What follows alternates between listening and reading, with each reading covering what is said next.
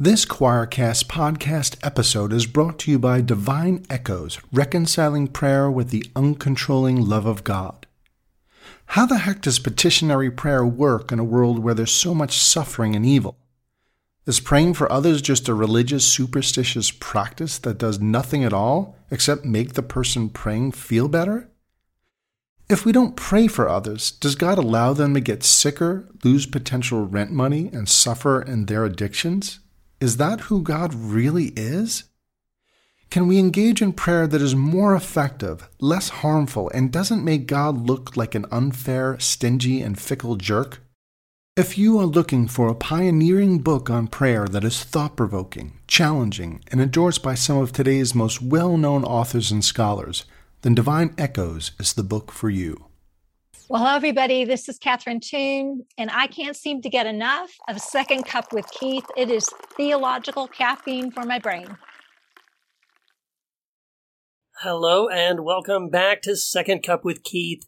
Yes, it's me, Keith Giles, and I'm sitting here with my, um, well, technically not really my second cup of the day. Uh, it's my third cup, uh, but it's tea. I've already had my second cup of coffee and I pour myself a nice hot mug of uh, some really good orange cinnamon tea and uh, sat down to record this episode of Second Cup with Keith with you.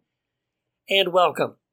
So, um, in this episode, I thought what I would talk about is, well, something that I feel like um, I kind of danced around it a tiny bit here and there. Even in our last episode, I touched on this a tiny bit.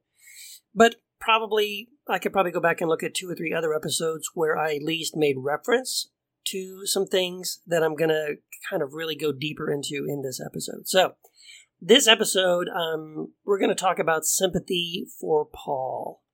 And the reason why I feel like this is important to do is a couple of things. Um, one reason is that I hear people say quite a bit, um, something like, you know, I love Jesus, but I hate Paul. Um, so they want to put Jesus against Paul, for example. And I understand it on one level. Uh, I, I, know a lot of people will read uh, certain things in some of Paul's epistles, some of his letters and writings.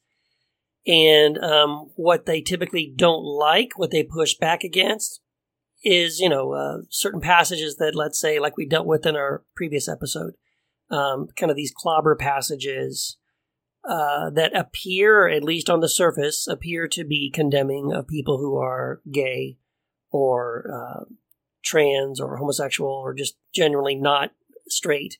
Now, again, so we did a whole episode in the last episode dealing with that specific topic, and hopefully, in the process of going through those clobber passages, right, looking at the passages in First Corinthians and in Romans, hopefully, I, I was able to show you that um, those passages really don't say what we've been told they say. And so, um, you know, that means we need to take a step back and reevaluate. Well, then, you know, what is Paul really all about? And is Paul really sort of a homophobic, you know, person? And, and I guess on one level, just to be really totally honest, I guess I could say I don't know. Uh, to be honest, I don't know. I don't know if we went back in time and we could, and we could speak, you know, Greek or Aramaic, uh, and we could sit down with the actual Paul the Apostle and interview him for a little bit. Um, would he come across as someone who was, you know, against this idea uh, of homosexuality? Well, probably, maybe, at least on the level of like, um, as we talked about in the last episode when we see the way Paul uses this language about, um, you know, what he says, what he what he calls going against nature, right? In First Corinthians, when he says that, you know, doesn't nature itself teach you that uh, if a woman has short hair, it's an abomination, or if a man has long hair, it's an abomination. In his mind, this is going against the natural order of things as he understands it, and it and to go the extra step of condemning not homosexuality, because this is not the word he uses, uh, even though your English translation might say that. Um, but as we as we learned in last episode, what he condemns is being malakoi, which is soft or effeminate, or again in his mind, in Paul's mind, it, that would have meant a man who shaved his beard. And so if Paul is going to say, hey, any man that has long hair or shaves his beard uh, is Malakoi and will not inherit the kingdom of God, that does be, say, yeah, well, then maybe he was against, you know, those kinds of things. And then he probably would have been against um, a man who loved another man or a woman who loved another woman. Um, so, yeah, you could probably say that. But again, he doesn't go as far as to condemn specifically homosexuality in his uh, in his writings. But um, when it comes to uh, the other reason why people might not like the writings of Paul, of course, would be the sort of patriarchal passages, um, which I believe we also have dealt with in a previous episode. Yes, uh, right, as an episode where I talked about Jesus, Paul, and women. And what I tried to do in that episode is to point out that, um, in spite of some occasional passages that might be uh, troublesome, I guess to put it kindly, the truth is that a lot of those passages are not as anti women as we have been told. Uh, and so, again, if you're curious about those, go back and check those out. So, I've already done some episodes where I have tried to go and look at specific passages and point out um, that some of these clobber passages that are used, uh, and again from the mouth of Paul, to condemn homosexuality, or and specifically people who are uh, gay or you know non-straight people, that they may not be as condemning as we might think, or as we've been told. So uh, that's one thing, and of course, even the passages that condemn women.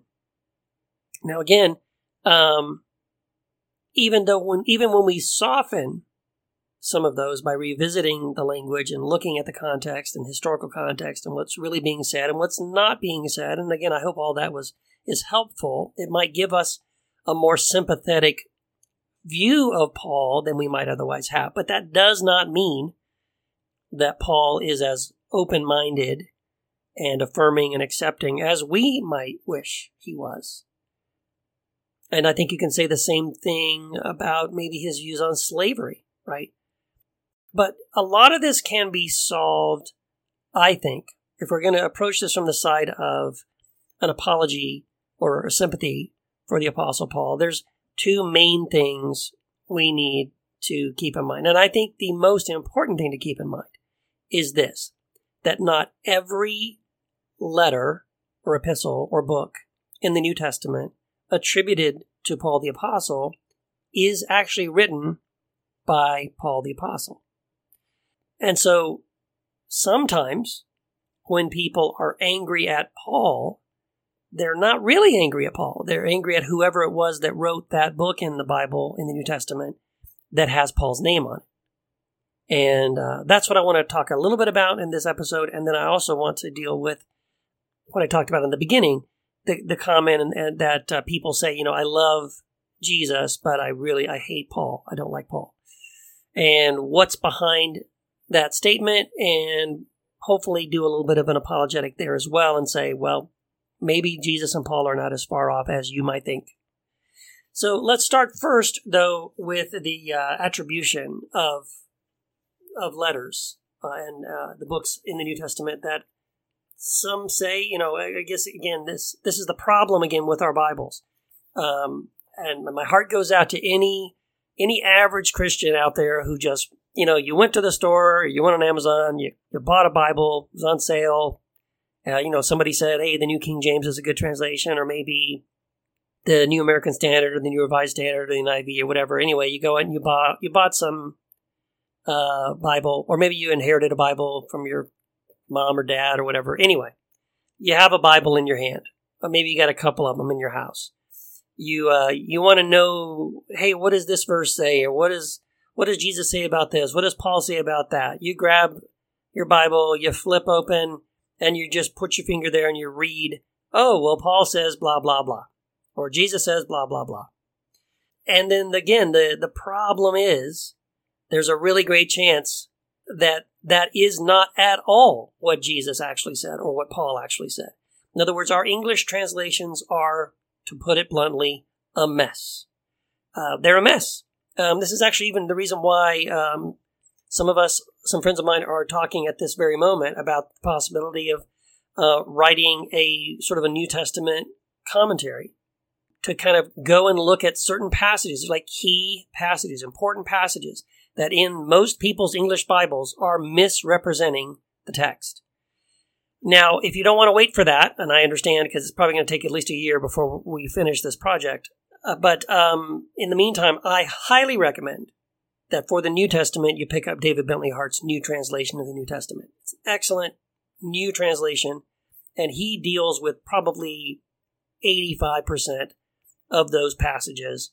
Um, has wonderful footnotes uh, underneath most of those explaining why he translated it differently than what you're going to see in, again, the, the average New Testament translation you probably have on the shelf. Uh, let me just say, too, that uh, there are, even though, you know, you, you might flip open your Bible and read, you know, that Paul wrote this book or that book. Again, that isn't always the case. So I'm actually going to read now from, um, there's some uh, postscript, sort of an afterword to David Bentley Hart's new translation of the New Testament. Uh, if you have a copy of it, it's on page 567. And he has a, a little section called Notes on Authorship. And I'm going to quote a little bit from that and then we're going to talk about it. So he says this um, right here at the beginning. He says, Most scholars are in agreement that seven of the letters traditionally attributed to the Apostle Paul are indisputably authentic. And in the most likely chronological order, those books are First Thessalonians, Galatians, First Corinthians, Philemon, Philippians, Second Corinthians, and Romans. Now he does say that there are a few scholars who will doubt the authenticity of First Thessalonians and even of Philippians, but he says that's those are on kind of feeble grounds uh, of which the, do they do that. And then he also has a note. Otherwise, the books of the canon are of uncertain authorship, and in some cases are pseudonyms, or, or we would say pseudepigrapha, meaning we don't know. For example, in Hebrews, it's completely anonymous. We do not know who wrote Hebrews at all. And even, he says, I'm still reading, even the four Gospels were given their names probably only in the second century, uh, and the stories that came to surround those names are legendary at best. So we're not going to deal with the Gospels at the moment. We're just going to deal specifically with the writings of Paul because that's what this episode is all about: sympathy for Paul. And so, um, so think about that. Understand that these are the only, pretty much, you know, undisputed letters of Paul, with minor exceptions. And so that means, as far as we know, the only letters in your New Testament that the Apostle Paul actually wrote there's only seven. First Thessalonians, Galatians, First Corinthians, Second Corinthians, Philemon, Philippians, and Romans. That's it. So that leaves out Colossians, Ephesians, First and Second Timothy, and Titus, or what's called the uh, pastoral epistles. And and again, so yeah, First Corinthians is yes, that is a, a real letter of Paul, but even then, that letter, as we looked at in previous episodes, um, has some very problematic, uh, I want to say probably intentional, you know, mistranslation errors going on there. And so, um, it, again, it's a mixed bag. It's very difficult to kind of get at what is really going on here. Uh, and again, if you're if you're struggling with this yourself, I, I do recommend David Bentley Hart's New Testament. Uh, I think it'll be very, very helpful for you along those lines. And so, what do we do with this, right? Well, number one, um, First and Second Timothy have some of the most problematic language regarding women, and we've already dealt with that in a previous episode, as I said, Jesus, Paul, and women. Uh, go back and check that out. Um, so, yeah, good chance that Paul himself didn't write any of that in First and Second Timothy. So, if you're going to get angry about what you read in First and Second Timothy, it's not not Paul that you should be upset about uh, or upset at. But yes, at the same time, there are still in the undisputed letters of Paul, there are still some problematic things, and you just have to chalk that up to well, he was a product of his time. Uh, he grew up in a very uh, patriarchal society, very patriarchal religious system. And yes, unfortunately, some of that did carry over. At the same time, though, even in spite of that, in spite of the fact that Paul was a product of his time, even the, in spite of the fact that he was raised in a very strong patriarchal system, we can still see how many times he went out of his way to honor women. And uh, so give him some points, give him some, some wiggle room for that. At least he's trying. At least he's trying to overcome that. And yes, once in a while, some of that might slip through the uh, the actual letters of Paul. And um, the same way you'd have grace for yourself or somebody else um, learning uh, to think differently. We're all in this process of metanoia, uh, and it is a process. Once in a while, Paul might might uh, let some of that slip through, and you might go, "Yeah, dude, that was really misogynistic right there. What are you doing?" And yeah, that's going to happen. So uh, I also want to say about this, like, um, and I may have said this before, but you know, when I first came across this kind of stuff, and and uh, actually I came across it years ago when I was writing the book Jesus Unbound, which is all about the canon of Scripture and how we got the Bible and all that. Uh, when I realized that, oh my gosh, Paul didn't, most likely Paul the Apostle himself did not write Ephesians or Colossians. Um, I was like, oh my gosh, that's really depressing, you know, because I love, I love so much of both of those. They're probably two of my favorite New Testament um, books. And uh, I just had to come to the conclusion that, look, whoever wrote it, even if his name wasn't Paul the Apostle, whoever wrote it was inspired in my mind. Uh, because what I, what I read in Colossians, what I read in Ephesians is so beautiful. It is such a beautiful Christology. Um, it's a, just a kind of transcendent, um, non dualistic, um, everyone is one in Christ. Like the Christology in Ephesians and Colossians is just so beautiful and so amazing. Um, I kind of don't care that Paul didn't write it. And now the other thing about this too, and he makes a note of this too, and I want to I want to turn to this part of it as well, because this is also something that's important to understand. What he points out is that um, our modern attitudes about authorship are very different than the attitudes of authorship in the first century. And it's just the way it is.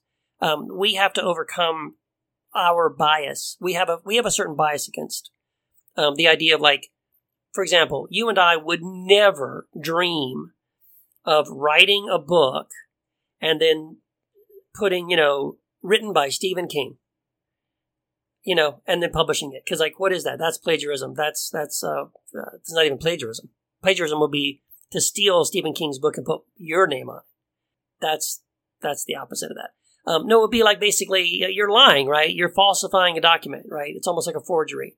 You're saying you're claiming that this book that you wrote was written by Stephen King, but Stephen King did not write the book, right?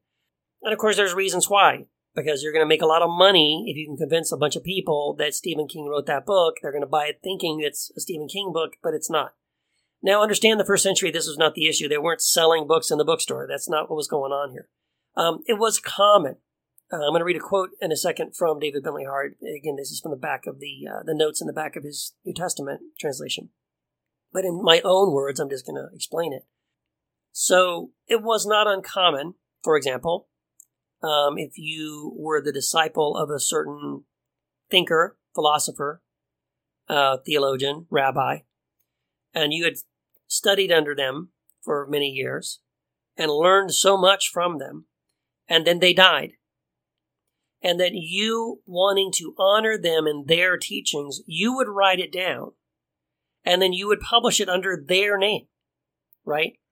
And so if you studied under Socrates, for example, and Socrates taught you all this amazing wisdom, and then Socrates died, um, then you would write down everything that you had learned from Socrates, and then you would say, written by Socrates. And that would not be seen as a forgery. That would not be seen as plagiarism. That would not be seen as being dis- dishonest. In fact, it would be the most honest thing because what you're you're not trying to claim that this wisdom is yours. You're not saying, you know, you're not you're not taking everything you learned from Socrates. In other words, and saying written by Keith Giles. Because hey, hold on, Keith, uh, you didn't come up with that. You got that from Socrates. And so the most honest thing would be to write down the things you learned from your teacher and your rabbi and to put their name on it and not your name. In fact, you'd want to be invisible. You, you, why even mention my name? Who am I, right? It doesn't matter who I am. I'm only somebody who has sat at the feet of a great wise person uh, who taught me all these beautiful truths and assigned their name to it would, in your mind and in the first century, would be the highest honor and the most accurate thing you could do. Um, so I'm going to read uh, from, this is actually the very end of the notes from David Bentley Hart, um, and he says this. He goes, I imagine that for such believers in verbal inspiration of Scripture, the suggestion that the authors of some of the books of the New Testament were not in fact who they represented themselves as being must seem especially intolerable. It is unlikely, moreover, that I will assuage the distress of the aggrieved textual literalist to observe that such pseudonymy was a common and even marginally acceptable practice in late antiquity, and that religious and speculative texts were often written in the voice of authorities long dead or even merely legendary, and that by antiquity's more generous standards of authenticity, quote unquote, a text composed of redacted or rearranged materials by an author, or even merely composed by disciples of his school, could still be attributed to him. Right? And so um, I think it's really important to understand that. Uh, it's it's not necessarily such a bad thing.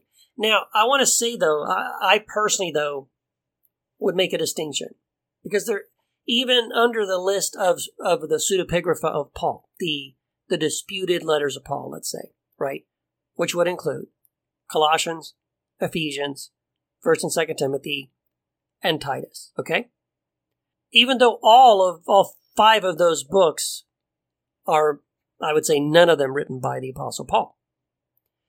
Um, I they're not all not all of them are created equal, because again, what you will read in Ephesians and what you will read in Colossians is radically different than what you're going to read in First and Second Timothy and Titus.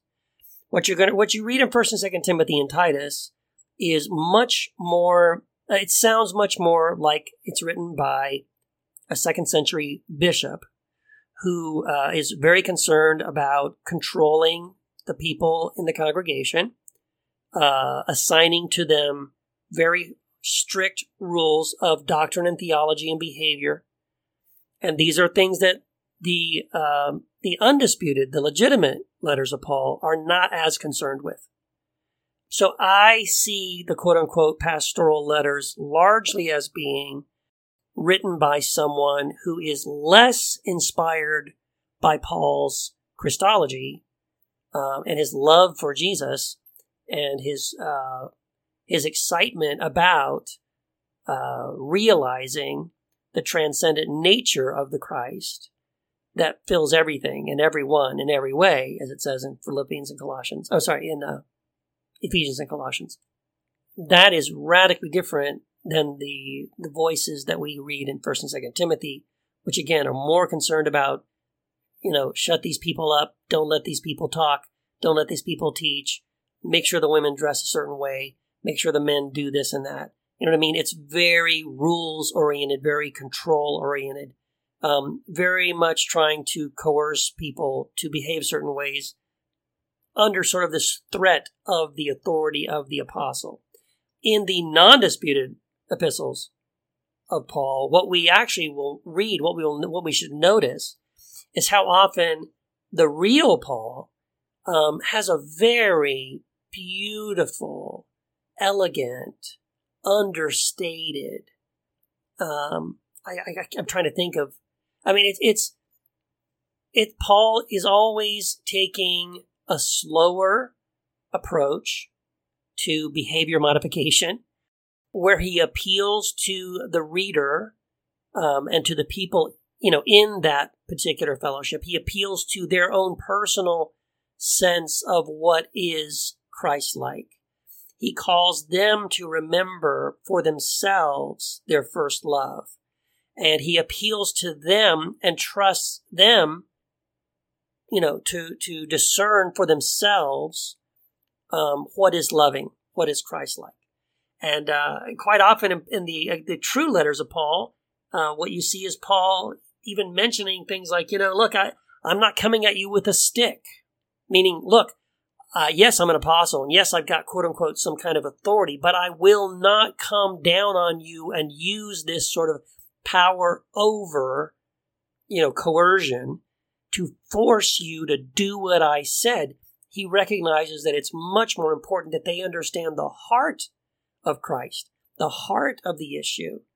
Uh, in other words, what does it what does it mean to follow Christ? I'm gonna he, he he appeals to them and say, remember who Jesus is, remember who Jesus was and what Jesus was all about, and he appeals to them on that level, and he trusts that if he does that, they will make the right decision. And that to me is truly Paul. Uh, the letter of Philemon is a just a, I mean, it's a master class on that exact thing. If you want to go and read Philemon and read uh, the real Paul using this masterful argument um, that is not at all commanding, uh, you know, Onesimus to do this one specific thing, but uh, you know, appealing to him in such a way that's like, well, if you listen to what I'm saying, there's really pretty much there's no way you can do anything other than exactly what I'm saying, right? So, yeah, did I say Onesimus? I think Onesimus was the slave, right? Philemon, uh, yes, Philemon is the uh, is the one who owned the slave. Onesimus was the slave that ran away. But yeah, go and read that if you want a master class, and then you'll read it in other letters as well. As I said, places where Paul will say, you know, he'll say, "Look, yeah, look, I'm an apostle. I have I have the authority, but look, I'm not going to use my authority like a stick to beat you into submission. And we'll even say, look, I, I don't need to do that. Why? Because you guys know Christ for yourselves. And anyway, so when you when you read the legitimate letters of Paul, you see that, and you don't see that in First and Second Timothy and in Titus. And for me, that's why I'm personally just kind of ready to just chuck those three and say, not only are they not from Paul, they're not from someone that I think really truly gets it, that really truly has the heart of Christ, um, or at least if, even if they do, they're certainly not uh, appealing to that in their writing of these letters. They're taking a, much different uh, approach than legitimately the true Paul would have taken. Now, um, I'm sorry, I've talked for almost half an hour here and I haven't gotten to uh, this whole argument of, um, or this dispute, I should say, this debate between sort of Jesus versus Paul. And so, one thing I will hear from people is that, well, Jesus preached the gospel and Paul preached sort, sort of like this different gospel.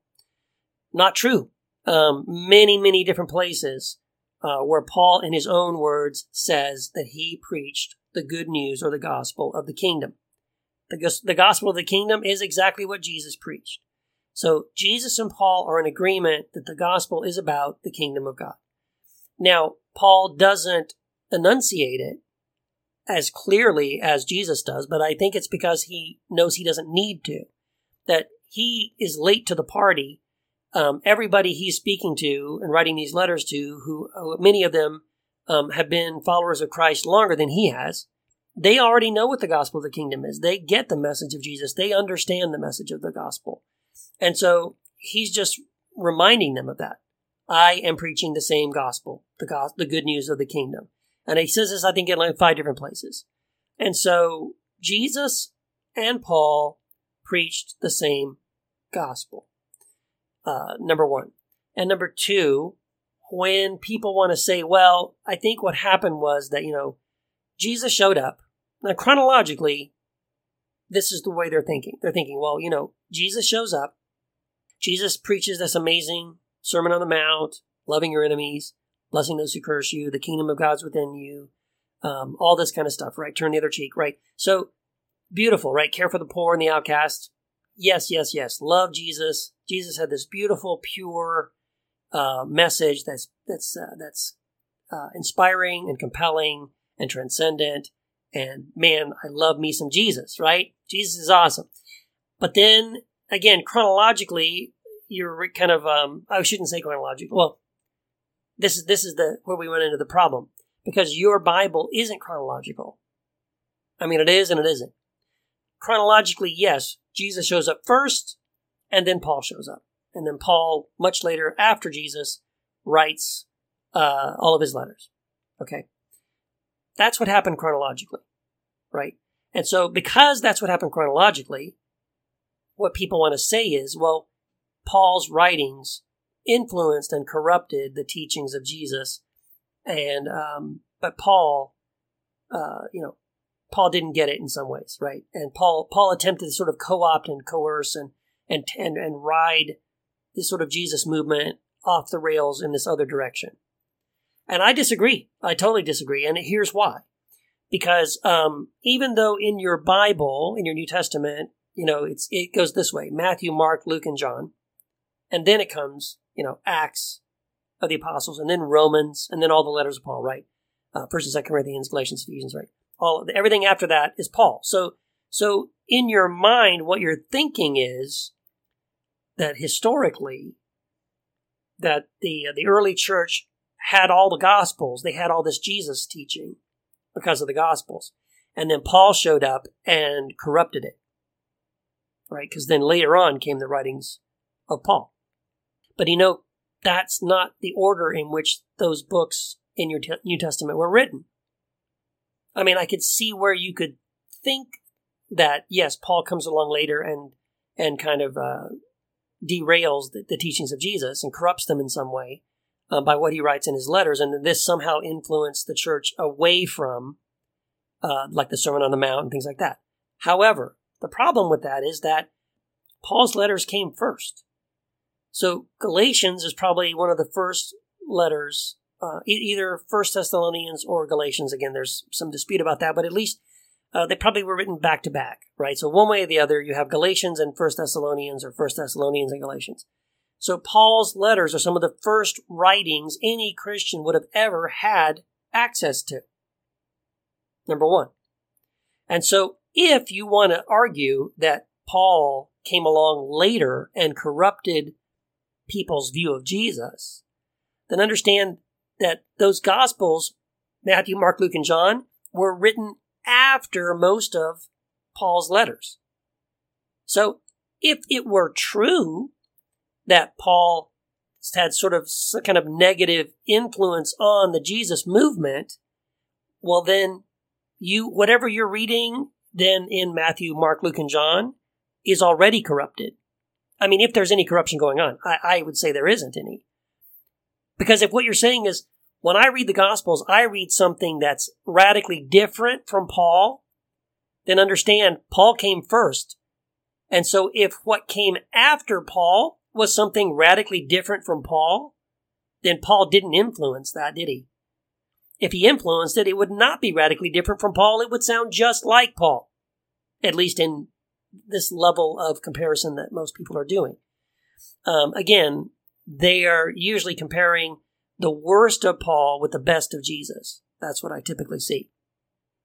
Again, if we if we kind of look much close, much much more closely at what Paul says. Paul affirms that what he preaches is the good news of the kingdom. In other words, what, what Paul is preaching in his preaching, now it may not be in his all of his writing, but it's certainly in his preaching, which we don't have records of, or very much of anyway. We do. Book of Acts has some, like again, I, I refer to this all the time. The uh, the sermon in Athens, right? That's a very Jesus-y sermon, boys and girls. Uh, Paul stands up and tells idol worshiping pagans, God is your father. He loves you. He cares for you. He blesses you so that you'll turn and see him and that this Christ is the one in whom all of us live and move and have our being. Wow.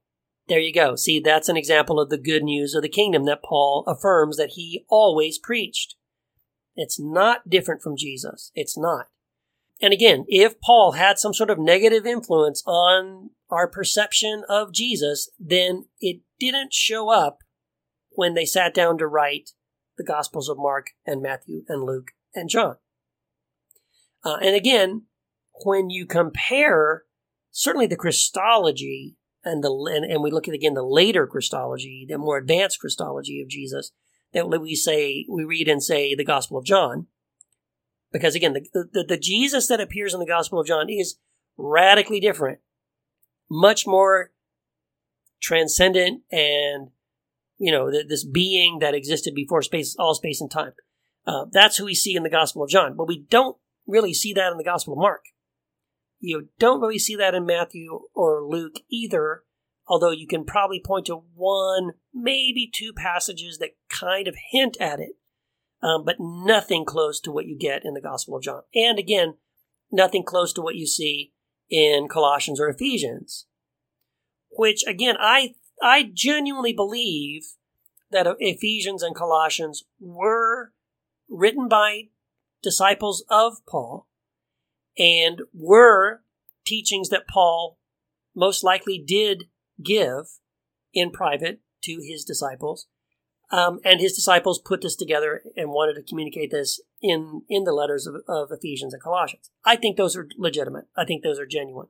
I think they fall in line with chronologically sort of this um, emerging Christology that seems to start again in the early letters um, of Paul, like Galatians, First Thessalonians, um, and the Gospels of Mark and Matthew and Luke, and uh, then begin to, uh, but fairly rapidly, in a series of decades later, um, it rapidly advanced to this Christ, higher Christology, where you have um, Jesus being, you know, in the beginning was the Word, and the Word was with God, and the Word was God, as it says in the Gospel of John. The Word became flesh and dwelt among us. The, the, the later Christology of Ephesians or Colossians, it says that you know uh, that we are filled with the fullness of Him who is Christ, who who fills everything in every way, or that Christ is all and is in all, and those that kind of language, um, which again develops rapidly, but still comes a little bit later chronologically, uh, even if it's not always mirrored in the ways in the time frame of when they were written, if that makes any sense. So, um, bottom line is, I think that if we're dealing with the with the legitimate Paul, not necessarily always the pseudo Paul, that we are uh, we we're dealing with a Paul that is that is not that far off from Jesus. Now, again, we also need to admit this. This makes some people nervous, but it's let's just be honest. Let's be true. The Apostle Paul never met, as far as we know. Well, he let's just put it this way: he never claims to have met Jesus um, in the flesh. Now, he does have part of his testimony is right. He sees a vision of Jesus that appears to him on the road. Um, it's a vision. We know it's a vision because he says that he heard a voice. He saw a figure uh, that appeared to him on the road and identified himself as Jesus.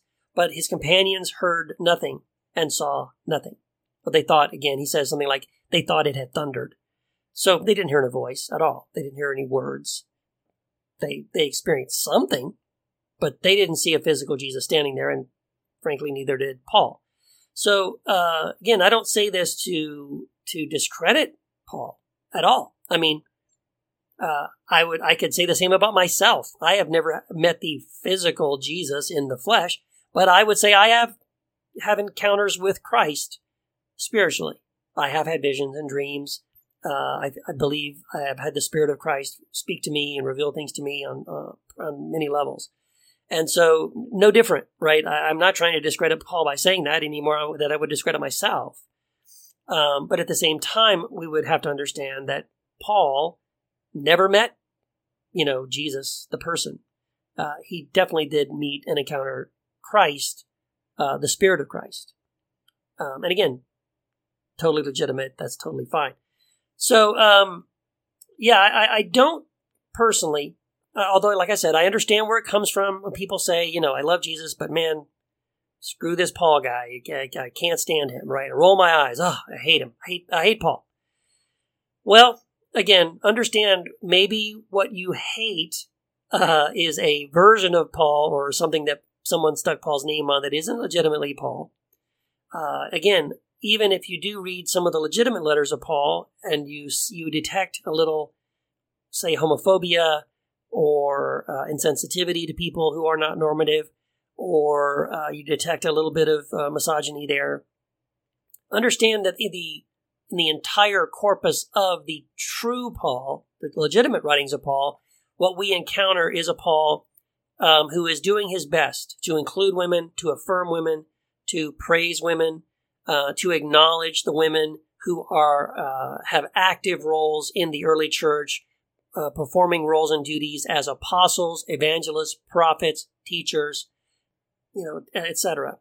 Um, and So again, even though he's a product of his time and his culture, uh, he is way more advanced than many times we give him complete full credit for. Anyway, I hope that's helpful. I hope, if nothing else, you have a more clear picture of the difference between real Paul and pseudo Paul. Uh, hopefully, a better understanding of some of the texts that may or may not be from Paul, and even how to approach the ones that aren't from Paul. Uh, and again, I also hope you understand that um, that really the true Apostle Paul, he was aware of the teachings of Jesus. He did understand the gospel of the kingdom. That is exactly what he preached in his actual life, in his actual ministry, and he says so about six different times in different places. And so we know Jesus and Paul are not that far off. The places that I think they are, but they do get far off, and if you do encounter those kinds of things, well, then of course you should take Paul's own advice as he says, Follow me as I follow Christ. And if once in a while you come across some things in one of the epistles of Paul that don't sound like Christ, I don't think Jesus would, would be down with that, Paul. Um, you have Paul's permission to to disregard that. Say, yeah, no, sorry, Paul, you missed it right here. You you went off, you colored outside the lines a little bit. You left the script, and now now as often also what happens, uh, you know, this is Paul speaking and not the Lord. And you can use discernment to determine that as well. If something is not from Paul, uh, not from, uh, but from, eh, sorry, not from Christ, but from Paul. And, uh, and that's okay too. Anyway, I hope this is helpful. Uh, I want to thank you for taking time to uh, listen to this podcast and to, to, spend this time with me over Second Cup. I want to also remind you a couple of things, some quick announcements. Um, my new book, Sola Mysterium, Celebrating the Beautiful Uncertainty of Everything, is now available on Amazon in uh, print and in Kindle. The audiobook will be coming very soon. Um, so go check that out. I have a uh, online course starting in August, um, August, I believe, August the 8th. That'll be a three week online course. We'll take a much deeper dive into the book. I encourage you to sign up. It's $20. Um, we'll be reading through the book together. I have so much extra content that I couldn't fit into the book that I can't wait to share with you. You'll be invited to the private Facebook group. Uh, we'll read read through the chapters one at a time. Um, have some bonus material to look at, videos and clips and things like this. Um, some discussion that we'll have in a private Facebook group I've created just for this course. Um, if you're curious about it, you can find information on my blog, keithgiles.com, or reach out to me on social media. Uh, I'll send you a link if you don't see it on my feed. Uh, I'd love to see you over there in the Sola Mysterium class. And uh, we are about to run another round. We're coming up on our the beginning of our third year of Square One. Square One is a, a course, an online course, and a community, a thriving community of people who have gone through deconstruction, uh, who have walked through the process into reconstruction, and you are welcome to join us. Our next round begins August 22nd. I have a couple of sponsored seats available, so if you can't afford Typically, I, I offer it for like 75% discount. And again, if you need, need, the discounted link, let me know. I can send you that. Um, but if, even at the discounted rate, if you say, Keith, um, I still, I really need this. This is something I really, um, really need right now. This would be very helpful for me, but I really, I can't even afford uh, the discounted rate. Please reach out to me. Please let me know. Send me a private message. Um, we have a couple of sponsored seats available. Some people have been have very generously donated to cover the cost of some of those uh, seats. So I am thrilled and happy to make those available to people uh, on that basis. So let me know if you can't afford it. We'd still love to see you over there in the Square One course and community. Um, again, that start, starts August 22nd. And yeah, I guess that's about it. Uh, that's, that's all for the announcements. Again, thank you so much for joining me for this episode of Second Cup with Keith. If you have an idea for a future episode, something you would like me to go deeper into, something you'd like me to explain, maybe a passage of scripture or a doctrine or teaching or a practice of some kind, um, let me know. Drop me a line. Uh, I'm available, like I said, on social media Instagram, Twitter, Facebook. Uh, you know, come find me. And uh, I'd love to hear what you think about the podcast and any ideas you have for future episodes. Uh, I'd love to talk about the things that you want to talk about. Thank you so much for listening again. God bless, and we'll see you again next time on Second with Keith. Bye bye.